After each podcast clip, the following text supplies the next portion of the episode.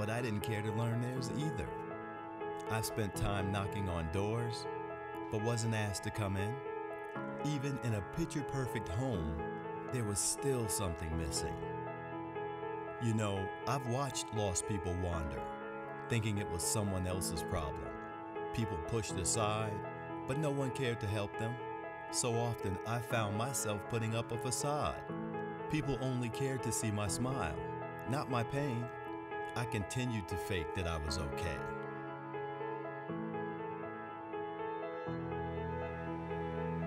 But in this house, saved people serve people.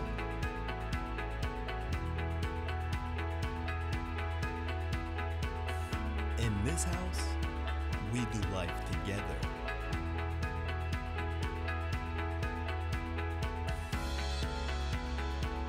In this house, healthy people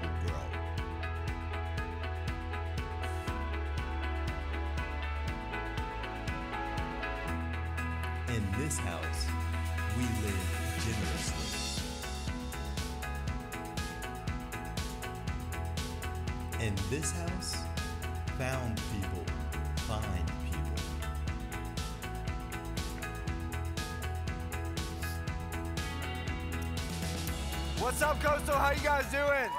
You guys doing well?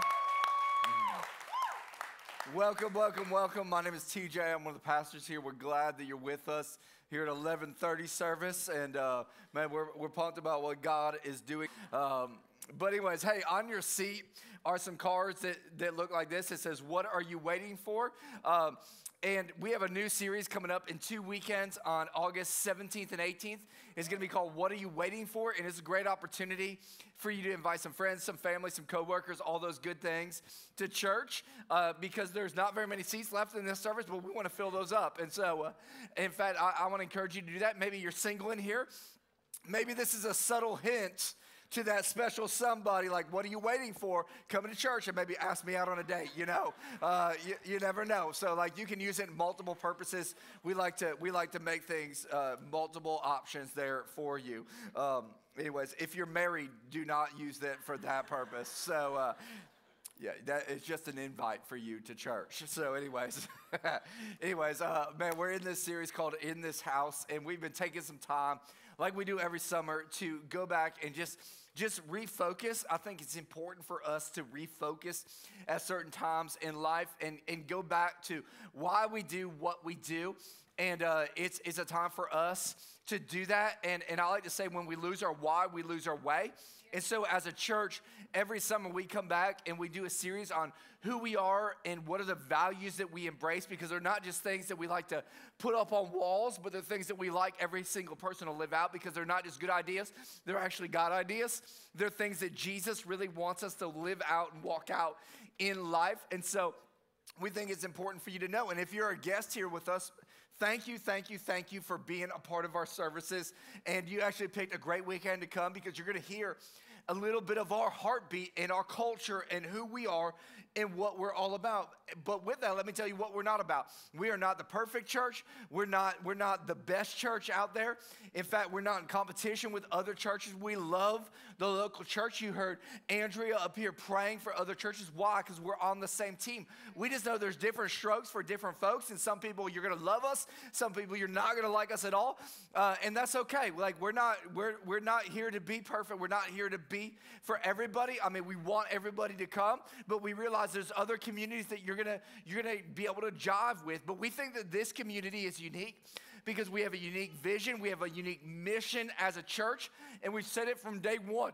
And it's this is we want to make it hard for people to go to hell by making it easy for them to go to church so they can experience, so they can know, and so they can follow Jesus. That's what we are about. We want to make it hard for people to go to hell. Like, we want to make it virtually impossible for people to not experience, know, and follow Jesus. And we think the local church is the hope of the world because we have the message that has the greatest hope for people's lives. And so we're going to do whatever it takes to make sure people can experience that hope and see Jesus for who he is, the Savior of the world who wants to come in and totally transform your lives to live your best life right now and today. And so, with that, there are some values that go along with that. And we've said that in this house, there are some values. And so, this weekend, we're talking about in this house, we believe that saved people, people that have a relationship with God, people that have been found by Christ, serve people. We believe that saved people serve people. And here's what I would say if you are following God, if you're a follower of Jesus, notice what I did not say there. I didn't say if you're an attender of church, because there's a big difference between following Jesus and attending church. I know people that for decades have attended church and they've got a lot of information about God. They can tell you his hair color, they can tell you his personality type, but they don't know God. They can give you characteristics, but they don't have a personal relationship with Jesus and are constantly following him with their heart, soul, mind, and strength. And so there's a big difference between an attender and a follower. And I would say to you, if you are following Jesus, then you're naturally gonna serve people because the very nature of somebody you're following, you should start to emulate what they do. Yeah if you're truly following them. And Jesus actually said in Matthew chapter 20, verse 28, For the Son of Man did not come to be served, in other words, he didn't come to, to have people just wait on him hand and foot. It actually says, but came to serve others by giving himself as a ransom for many. And so, if Jesus' example on this earth was to be about serving other people, if he was to make that his example, then shouldn't that be our example? If that was Jesus' nature, shouldn't that become our nature in life. And so, as a church, we believe that saved people serve people. And so, we're going to be looking at a pretty famous story today. It's, the, it's called the, the story of the Good Samaritan. Most people have heard it, and, but I believe that you're going to hear it in a different light today. And you're going to see it from a different perspective. We're going to be looking in Luke chapter 10. And let me give you some context of what's happening right here in this story. Basically, what would happen is the religious leaders were really, really frustrated with Jesus and, and what was happening. And so, what they kept doing is they kept trying to set traps and put him in uh, difficult circumstances to, to see how he would answer things so they could disqualify or discredit him. And so, what we pick up is one of these occasions where they're trying to disqualify Jesus. In Luke chapter 10, it says this On one occasion, an expert in the law stood up to test Jesus, basically a lawyer. He, they, they lawyered up on Jesus. And everybody likes lawyers when they're for you, but when they're against you, that's not a good thing. And so he's lawyered up. He said, Teacher, what must I do to an inherit eternal life. Now, the frustrating thing about Jesus is very seldom did Jesus ever answer any questions. So people would come up and be like, hey, Jesus, tell me about this. And he'd be like, so what do you think about that? He, like, he would never answer a question. He'd usually respond with a question back or he would tell a story, which in this case, he's going to do both. And it says, so Jesus says, what is, what is written in the law? How do you read it? Jesus like, I don't know. What do you, what do you think, lawyer? What, what, what, what's the word on the street? And this is what he says. He answered, Love the Lord your God with all of your heart, with all of your soul, with all of your strength, and with all of your mind. And love your neighbor as yourself. Jesus goes, You have answered correctly. Do this and you will live. In other words, ding, ding, ding, you have answered correctly. You've passed go. Go ahead and collect $200 like you're on it. But this guy goes, in, in verse 29, he goes, But he wanted to justify himself, which I think is interesting because isn't that what we like to do in life as well? We like to justify our responses. We like to justify our behavior. We like to justify things so we can do whatever it is that we really wanted to do.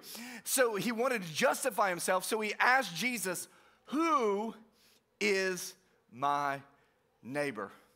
And this right here is where the fertilizer kind of hits the fan for this guy. And I think it might do the same thing in our lives. It's like, well, well, Jesus, who is it? Is is that this person? Like, like, can you define that? And Jesus, like, oh yeah, oh snap, it's going down right, like right here. And so, and so, if we're gonna get what Jesus is trying to say here, there's a couple things that He wants us to to embody and understand. If you're taking notes today, which there are notes on every single one of your chairs, you can follow along, fill in the blanks. It's lots of fun. You might even get a prize at the end. You won't. You just get more information. But anyways, do it. I, I promise you, you won't get to heaven, but you will have some more information. So number one, you've got to see as Jesus sees. You've got to see as Jesus sees. One of the things that I'm learning as I mature in life, my perspective is constantly being changed. Like as I'm as I'm becoming uh, uh, older, I, I'll put it like as I just crossed the 40, yard, 40 year mark, I fed 40 yard. That's what it feels like. It's like, man, I'm close to the end. Um, sorry if you're older than 40. I, am feeling it right now. Um, you know, as I'm, as I'm aging, my perspective is changing. And so let, let me give you some history. My wife and I, we've been married for 19 years, but for the first 17 and a half years of our life, we were just married as, as two people, like we didn't have kids. And so when I would see you out with your kids, I judged you. And I made a lot of judgments against you because I would see your kid acting the fool and I'd be like, they are terrible parents. I'd see your kid having a major meltdown, and I'll be like, they, they need to discipline that child. You know, like I would just come up with things. I would think, like, why, why are they doing that in the middle of a restaurant? Don't they know better than that? And and then we got a kid, and I realized all of a sudden that you're not a bad parent. I realized that the reason that baby is crying right now is because that baby's hungry. And somebody needs to get that baby a bottle. It's not that you're a bad parent, he's just hungry. I realized the reason your kid is having a meltdown is because they just came from grandma and grandpa's house and they gave them Skittles and Mountain Dew before they left, and they are having a sugar meltdown. Grandma and grandpa are the devil. Can I get an amen? You know, like, like it's like it's like payback. You know, you know, it's like and so, like, perspective has changed. In fact, we were, we were babysitting uh, another foster family's uh, child. They, they were on vacation. They weren't allowed to travel with the child. And so we took their child for the weekend.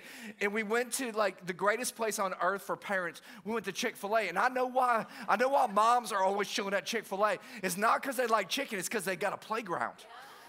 And it's like, it's like I get an hour of just sanity while that child is in there acting a fool. And so I was sitting out there, the, the, the, the child was in there, he, Savon, he was in there playing, he was having a good time. And, and all of a sudden, there was a kid in there that was crazy. Like he had just come from grandma and grandpa's house. And, uh, and this lady walks up to the door. She grabs the door, like rips it off the hinges. I was like, oh, dang.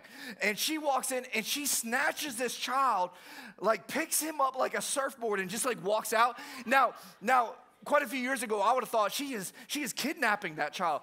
But because my perspective has changed, I know that that is that child's mom, and that child is about to get a whooping. Like he, like he's like, oh, you coming with me? He's like stiff as a board. He's like, oh man, I'm in trouble. You know what I'm saying? It's like that. It's going down, and, and, and so, but perspective changes. And here's what I know the more and more we spend time with Jesus and follow Jesus, naturally what's going to happen if we're truly following jesus is we're going to see things differently than we saw them before we're going to start to get eyes to see hurting lost and broken people the way that jesus sees hurting lost and broken people the more that we get in god's word the more it should be changing how we think and how we act because our ways are not god's ways And our thoughts are not God's thoughts. And the only way we're going to get God's ways and God's thoughts is by getting God in us. And so we've got to we've got to do that so we can change our perspective on things. And as we change our perspective, we're going to realize that man, God has called saved people, people that have been found to serve other people. And my goal today is that you would see a different perspective on this story than you've ever maybe seen before. And this story is so rich with truth. And this is what it says in verse 30. So Jesus starts the story. He goes, Hey, here, I ask you questions, you answer. So let me give you, let me answer who is your neighbor question. He goes, in reply, Jesus said, A man was going down from Jerusalem to Jericho when he was attacked by robbers, which is interesting because most of us just read that and go, Okay, he was attacked. Let's move on with the story. But there are some deep truths right here that we've got to we've got to dig a little bit deeper for because the reality is, is it says this man was going from Jericho or Jerusalem down to Jericho. Now, that journey is about a 17 to 18 mile journey. And it was actually, Jerusalem was a city on a hill, and it was a, it was a downward trek of about 2,600 feet drop in elevation as you went from Jerusalem to Jericho. Now, the significance of this is, is the fact of this Jerusalem is considered the city of blessing. It's the city where God reside. It's the city on a hill for all to see to shine a light. And so it says this man was leaving, in essence, the city of blessing, traveling downhill to Jericho, which in the Old Testament was the city of curse. In fact, it was the first city that when, when the Israelites went into the promised land, God said, Hey, destroy that entire city, kill everything in it because that is a cursed city. And anybody that ever rebuilds it, their firstborn will be killed. And if they ever put gates on the city again, their secondborn will be killed. And that was fulfilled in prophecy. And so here we have this, this man, and Jesus is telling this story. He's saying, Hey, listen, there is a guy that is walking away from the blessings of God towards the curses of this world. And for some of you, you know exactly what that's like because there are opportunities that look really good and really easy right now in life that you think, man, that's an opportunity. And there's a business deal that is like right over there, and you're like, man, it just seems so easy. But you have some values, you have some, some ideals that you're like, I hold in high regard. But to get in this business, I'm gonna get in with a partner who's gonna cut corners, who's gonna do things differently. And while it might make a lot of money, it's gonna take me from the blessings of God to the curses of this world. For others of you, maybe you're on Facebook right now and you're married, but you know, an old flame has come up and you're just chatting, like, hey, how's it going? And you think it's really innocent, but you're moving from the blessing of marriage towards the curse of an affair. And the choices that we make make or break us. A lot of people blame God for choices they have made. They say, Why is my life falling apart? Well, you walked away from God and wondering why God's not blessing you. It says, So a man was going down from Jerusalem to Jericho when he was attacked by robbers. They stripped him of his clothes, they beat him, went away, leaving him half dead. And some of you can relate because you feel like life has stripped you, stripped you of your dignity, stripped you of your worth, beaten your purpose out of you, and just kind of left you on the side of the road and you're like, man, I feel like I'm dying. For others of you, you don't feel that way, but you know people that have experienced that in life. And what everybody needs right there in that moment is somebody that will come along and say, Man, I'm going to help you. Yeah. But in the very next verse, it says, A priest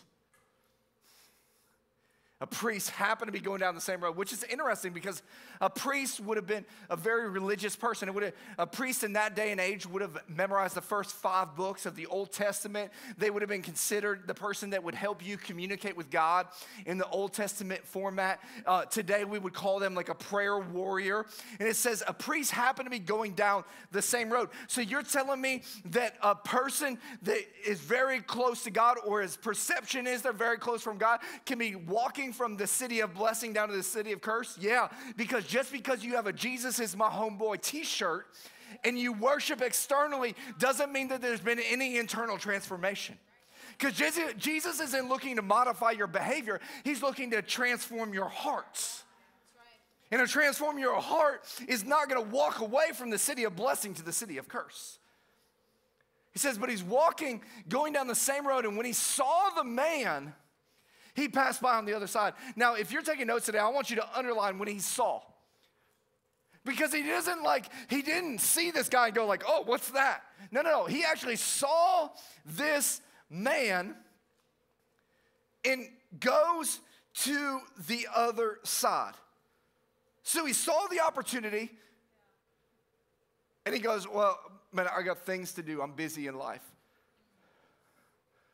Why was he so busy? What, what, what was so important? Probably getting to that Bible study.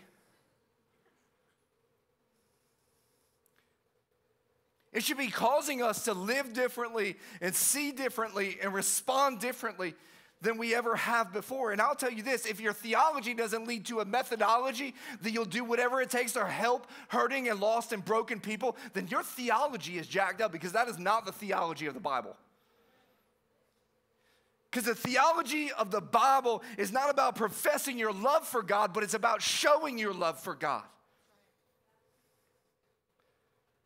But he wasn't the only one that just passed by. It says a Levite, as he traveled, came upon the man as well. Now, Levi was a, was a religious person. They were involved in lots of church activities, went to a lot of different service, but they were committed to none, like some people. It says, too, when he came to the place and saw the man, he passed by on the other side, which just blows my mind because I'm like, aren't the most qualified people to help this person ignoring him?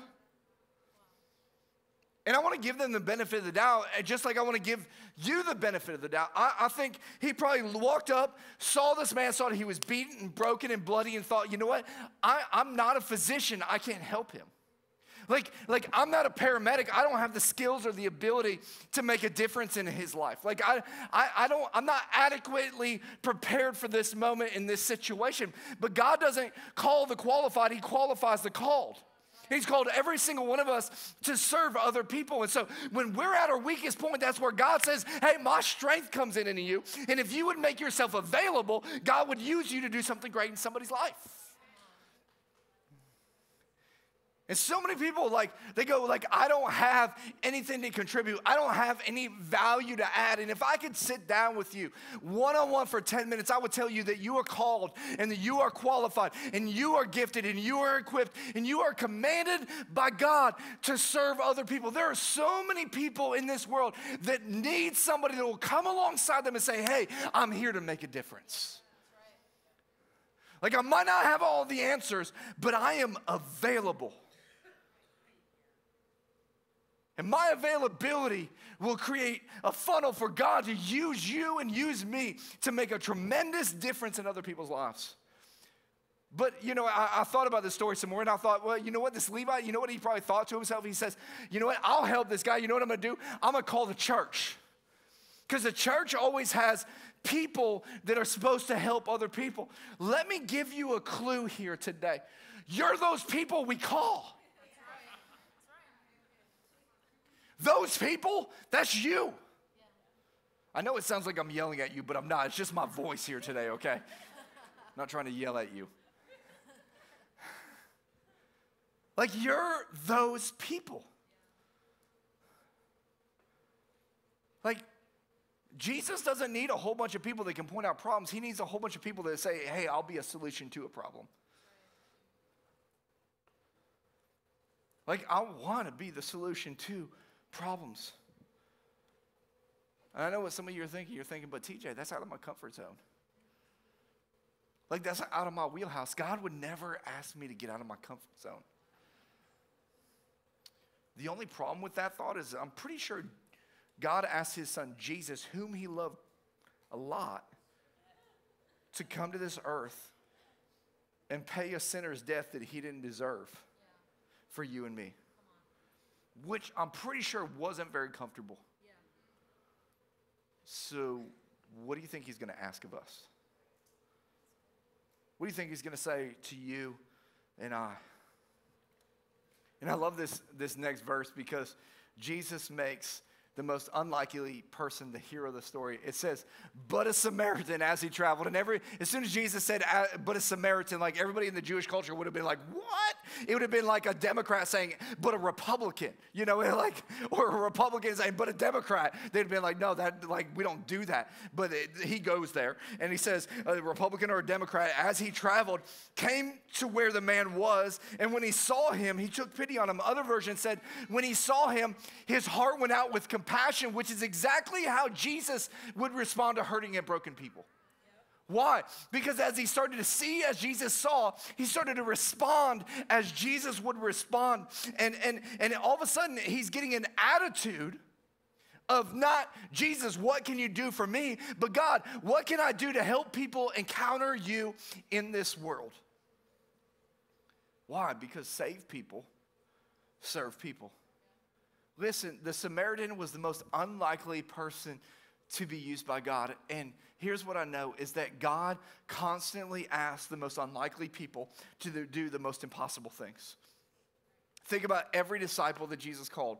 Uh, they were carpenters, they were tax collectors, they were fishermen. They were not like the cream of the crop of the day. They were not the most qualified people of the day. In fact, in the New Testament, in Acts chapter 4, verse 13, referring to Peter and John, who were two of the disciples, it says that when they were standing before the Sanhedrin and the Pharisees, it says when they saw their courage and they realized that they were unschooled, ordinary men, it says they were astonished. They were blown away. Their minds were like, you know, of the fact that these men had been with Jesus. If you were to look at the Greek words for unschooled, ordinary men, it's the Greek word idiota. How we would translate that today is idiots. It says when they realized that these guys were idiots, like they were just blown away. What that does is that gives me hope because I'm the biggest idiot here. And look at what God has done. I've met most of you. You're smart. Imagine what God could do with you. Imagine what the possibility is. And so we have to see as Jesus sees. And then, number two, we have to respond as Jesus leads. We have to respond as Jesus leads. Like there's there's a couple words in our English language here today that automatically it's like nails on a chalkboard when I hear them. One of those words is moist. Anybody like that word? It's like a terror, like people are already, you know, it's like it just makes you queasy. The other word is authority. Yeah, nobody likes that word either. It's like, and and like I, have learned a lot about authority. Uh, let, let me just take a poll here. How many of you guys here have been pulled over in the last year and got a speeding ticket? Raise your hands. Raise your hands. Raise them up high. Be proud. My hands up. Uh, how many of you in the last three years have gotten pulled over and gotten a speeding ticket? Raise your hands. Come on, raise your hands. Raise your hands. Raise your hands. How many of you have ever seen a police officer? Raise your hands. Okay, we got most of you on that one. Okay. So, so uh, this this about almost a year ago. I was driving to Fort Lauderdale on my way to an appointment, and uh, I, I, was driving down this road. The speed limit was 35. And when you're driving down a road that the speed limit is 35, that means you can go 41, right? That's, that's, the, that's the unwritten rule. I think that's actually in the driver's handbook. Um, not sure. I haven't read that in quite a while, but I think that that's in there. And so I, I, was cruising down. I was actually going with the flow of traffic, and I'm just I'm just in my own little world. I'm on my way to this appointment when all of a sudden I hear a whoop whoop. You know that like sound that a that a cop car makes when you don't you don't want to hear that sound. And and uh, up ahead of me there was a motorcycle cop who had stopped in the middle of the road. He'd walked out, put his hand up, and looked at me and pointed me to the side of the road. And when he did that, immediately I thought to myself, I'm driving a truck. I can just run him over. like, he will never catch me. Confession, good for the soul, bad for the reputation, right? So it's like, now you know how I, I feel uh, when, when the red and blue pulled me over. Okay, and so and so I, I thought to myself, I could do that, but then I thought that radio always catches you. Radio always catches you, and so I, I saw him, and I, I pulled over on the side of the road, and and he walked up to my window, and I, you know I'm I'm extremely polite. Officer, how's it going? He's like, Sir, do you know what you were doing? I was like, I was driving. I mean, it wasn't the correct question. I mean, come on. I just was on it. He's like, Do you know how fast you were going? I was like, Sir, I was going with the speed of traffic. And then he proceeded to tell me how fast I was going, which I will not share with you because that's not of your information. And, uh, and then I did what every single one of you would try to do I, I name dropped every cop I know. Come on, come on. If you've name dropped a cop before, like you're like, do you know Officer so and so or I, I, pulled out like I, have I've been uh, a, a, chaplain for a police department. I like pulled out the captain of our police department's business card with home phone number. I'm like, I know him. He's like, dude, would, would he want me to give you a ticket? I was like, yes. I just put it back in my pocket. I was like, this is not going well for me. And this this officer was efficient. He went back to his motorcycle. He wrote me a ticket and a citation to help me understand the law much better, which I was so appreciative of. I was like. I love giving my hard earned money to speeding tickets. It's, such, it, it's, it's so endearing to me. And I was thinking about that, I, I thought to myself, like, like, why did I stop when he jumped out in the middle of the road and, and, and put his hand up like this and, and pointed over here? And I, I thought to myself, I stopped because of the authority of his uniform. I stopped because of the authority of his position. His, his goal in life is to create an environment where people are safe on the roadways. And because of his authority, I was willing to adhere to his authority. And I would submit to you that Jesus has called us to serve other people, and when we don't respond to his authority, are we truly following him? Or are we just being attenders at church and not truly following? And maybe for some of you here today, this has nothing with serving, nothing to do with serving, but maybe Jesus is walking into the middle of your life and he's saying, Hey, stop. Stop. You're, you're, you're leaving a city of blessing and you're going down a path that is super destructive right now. Like, we need, we need to change something. Like, that, all that time you're spending at work and you're neglecting your, your wife and your kids, like, that needs to stop. Like, you need to. You need to redirect some time. All that spending you're doing right now, stop, stop, stop. You're, you're putting yourself in a debt. That's going to be a, a, a really detrimental position you're putting yourself in. You see what I did right there? That's good. You should write that down. Maybe I should write that down. Maybe today, for some of you, you've been running from God and He's going, hey, stop. Like, check yourself before you wreck yourself. Old school Rex and effects right there. Got to have a rap reference.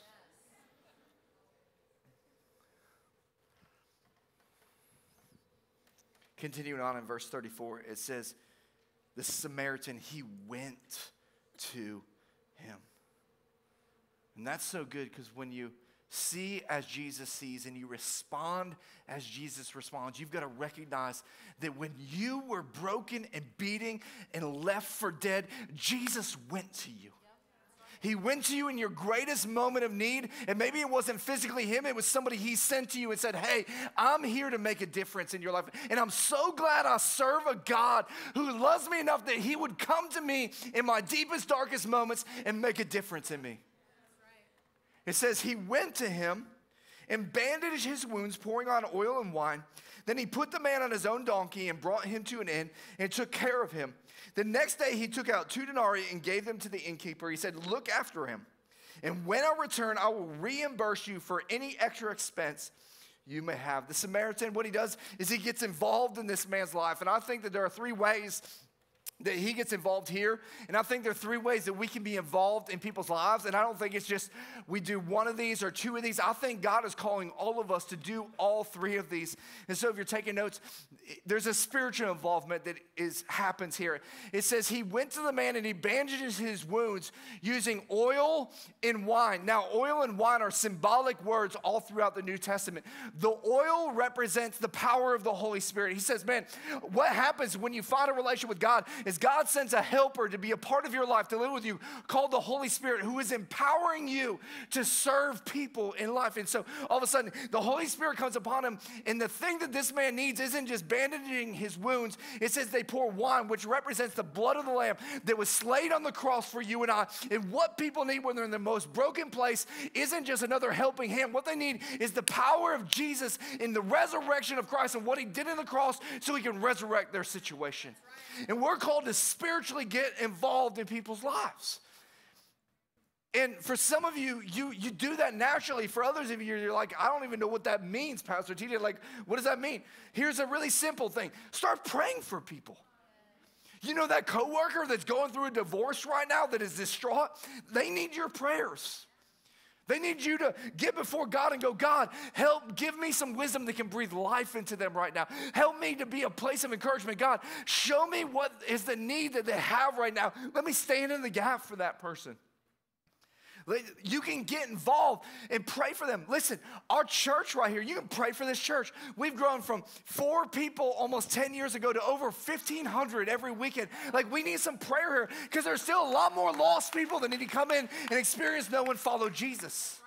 And man, we need to be standing in the gap for those people and go, God, man, bring more people in so they can experience, know, and follow you, so they can be broken free from the addictions and the chains and the bondages and the mindsets that have held them captive for so long.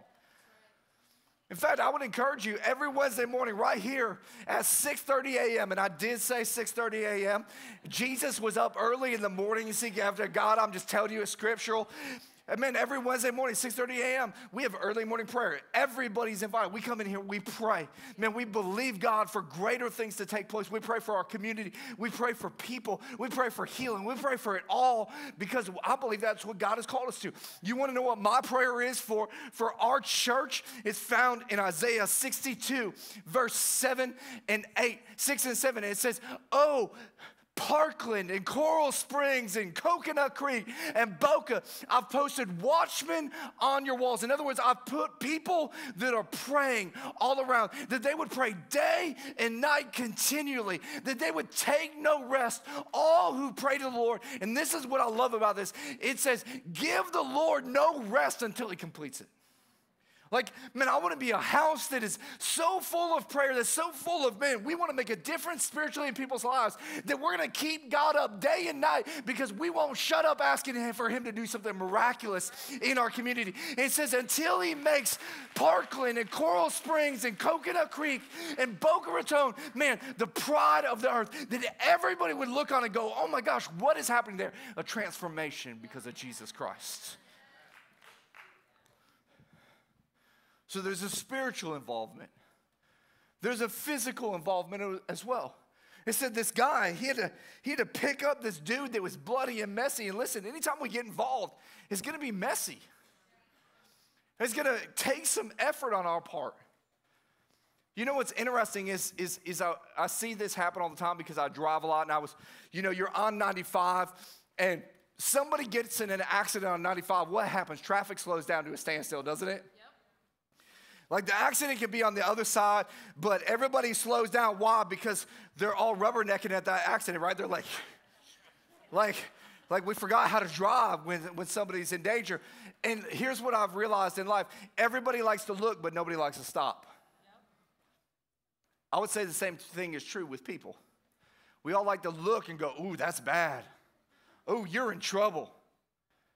But very few of us will go, oh, that's bad. Let me stop and help you out of that oh, that's bad. Let me get involved in your trouble so you won't be in trouble by yourself. And I believe that God is calling us to be physically involved, to get involved, to get our hands dirty. Listen, our church is growing like crazy because there are three to 400 people that say, hey, I'm gonna physically get involved and make a difference in those 1,500 people's lives. They're called our dream team. They get here at the crack of dawn and walk around and pick up the parking lot of trash so that you can come in and go, man, this place is immaculate. They come here and they, they learn how to, all these songs, they, they spend weeks doing all this stuff so they can create a place for you to experience, know, and follow Jesus. There's people back there in our kids' ministry that aren't babysitting your kids, they're teaching your kids right now. They're teaching them, they're empowering them. Listen, and if you're a parent here, why in the world would you, nothing against if you brought them into your, this service, but I'm just gonna say this because it needs to be said. Why in the world would you bring your kid in service when the best thing you could do is put them in our kids' ministry? Because what's gonna happen is you've been telling them the same thing over and over again, but it goes in one ear and out the other. When you put them back there and we say it, all of a sudden we become Superman. They're like, we need to do that. And you're like, finally, I've been saying that for 10 years. Why? Because we said it, not you. Let us help you. Let us be the Superman in your kids' lives, or the Batman, or the Spider Man, whatever. I know your kids do that. I played Spider Man for like three hours last weekend with a kid, so that's what they do. But get involved. Let's partner together to make a difference by getting physically involved. Another way can get involved is, is there's a financial involvement. It cost this guy something. He said he gave the innkeeper two denarii and he said, hey, if there's any other cost, I'll come back and take care of it. Listen, anytime you serve people, it's going to cost you something. It's going to cost you uh, some time. It might cost you financially. It's definitely going to cost you emotionally. But the price that is paid is always worth it because the price is a changed life. And so many people are looking for significance in your life. Significance isn't found in success, significance is found in legacy. And the only way you create a legacy is making a difference in somebody's life, and that continues on for eternity.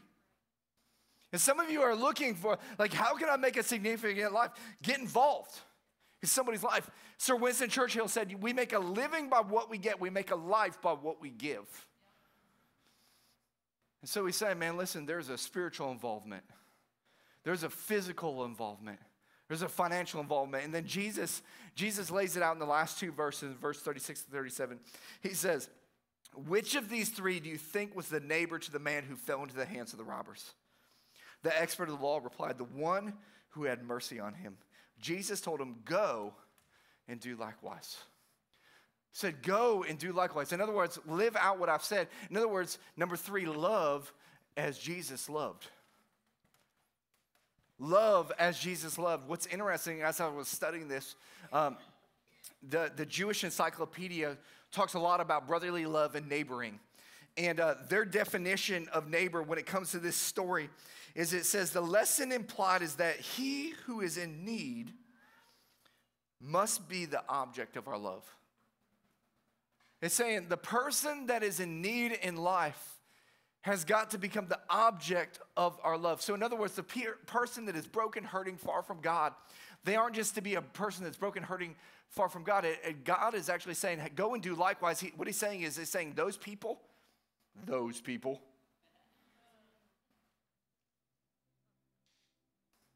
they're to become the object of your love. In other words, our attention, our focus,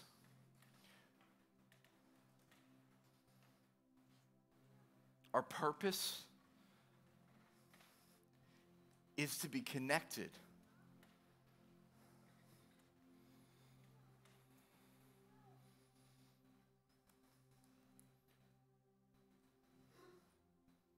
It's one of the reasons why we say we want to make it hard for people to go to hell. Why? Because the people that are far from God, that are hurting, broken, destitute, in bondage, frustrated, stressed out, dealing with depression and suicide and anxiety.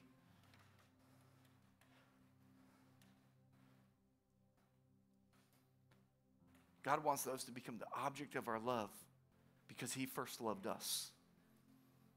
And we're the object of His love.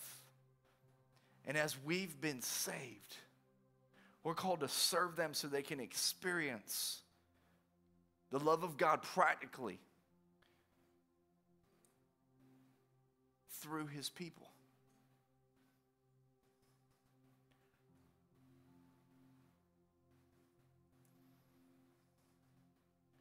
You know, the great theologian D.L. Moody said,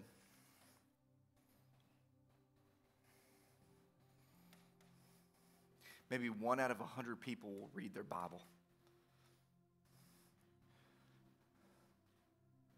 the greatest love story ever written. Those other 99 that won't read their Bible, you know what they're reading? They're reading you. They're reading how you respond, how you care, how you reach out, how you help. And the only gospel they're ever going to see, the only image of Jesus that they will ever encounter is the image that you portray. Church, that's why I'm so passionate about us not just having this intimate relationship with God, but us helping other people experience that because we're the hands and feet of Jesus. And it's not just for me to do, it's for all of us to do. It's for all of us to live out. It's for all of us to see as Jesus sees and to respond as Jesus leads and to love as Jesus loved. And maybe practically you're like, I don't even know how to do that. An easy way for you to do that would to be jump into like our next steps classes and start to discover how God first loved you. Discover how God created you and made you and gifted you so that you could use those gifts and talents to make a difference in somebody's life happens every weekend. You can jump in any weekend. We don't care about order, we just care about you. For others of you, maybe you've already done that and you've, you've not gotten involved serving here. You can pull out an info card, fill it out, and at the bottom there's opportunities for you to serve. Maybe for others of you, there's a, there's a not for profit or some organization that's right around you that is doing something that can make a difference, maybe it's time for you to jump in and start serving the least of these. Like, this isn't all about just doing church, this is all about living your life and getting practically involved in, in being the experience of Jesus for other people. So I would challenge you today don't, don't walk out of here and just continue the same, down the same path. But let's help lead people to down the road of blessing to Jerusalem in life where they can experience, where they can know, and where they can follow Jesus. Would you guys all bow your heads and pray with me here? And maybe you're here today, and as we're talking, you're going, you know what, TJ, that's, that's great, but I feel like I've lived in a life that feels like I've been beaten, I've been bruised, and I've been left for dead. And I'm all alone, and you're talking about this God that loves me so much. I, have never experienced that love. Well, listen, you don't have to wait any longer. Because God did love you so much that He would reach out into your brokenness, to your despair. He says, I'm here. And I'm waiting, and all it, all it takes is a prayer. Here's a prayer of you saying, God, I, I want to know you. Maybe there's some of you that you prayed that prayer a long time ago, but you've walked away from the city of blessing to the city of curse, and life hasn't exactly gone the way you thought it was going to go. And you say today, you know what? I need to turn around. I need to come back to God. It's really easy for you too, if that's you, with every head bowed, every eye closed. If that's you, and you say, you know what, Pastor TJ, I, I, I need to pray that prayer. I need to I need to begin a relationship with God. I'm not talking about rules. I'm not talking about religion. I'm not talking about church activity. I'm talking about knowing the creator of the universe who loved you so much that he was willing to send his one and only son to pay a price that we can never pay, to forgive us and heal us and transform us. If that's you, on the count of three, if you just slip your hand up, I'd love to pray with you. One, two, three. Go ahead and slip it up. Yeah, I see you. I see you. Thank you. If you just pray this in your heart as I prayed out loud, God, I come before you and I thank you that you're a God that loved me so much that you would meet me right where I am. Thank you for sending your son Jesus to die on a cross for me. God, I ask you to forgive my sins. Come into my messed up, broken world and change me from the inside out. Meet me right where I am. God, I ask you to come and not only be my Lord, but God, to be my Savior. Thank you for forgiving me. Thank you for loving me. Fill my life with your Holy Spirit. Empower me and change me from the inside out. It's in Jesus' name that I pray. Amen. Amen. Well, let's let's give a hand to those who are celebrating their next step in following Jesus.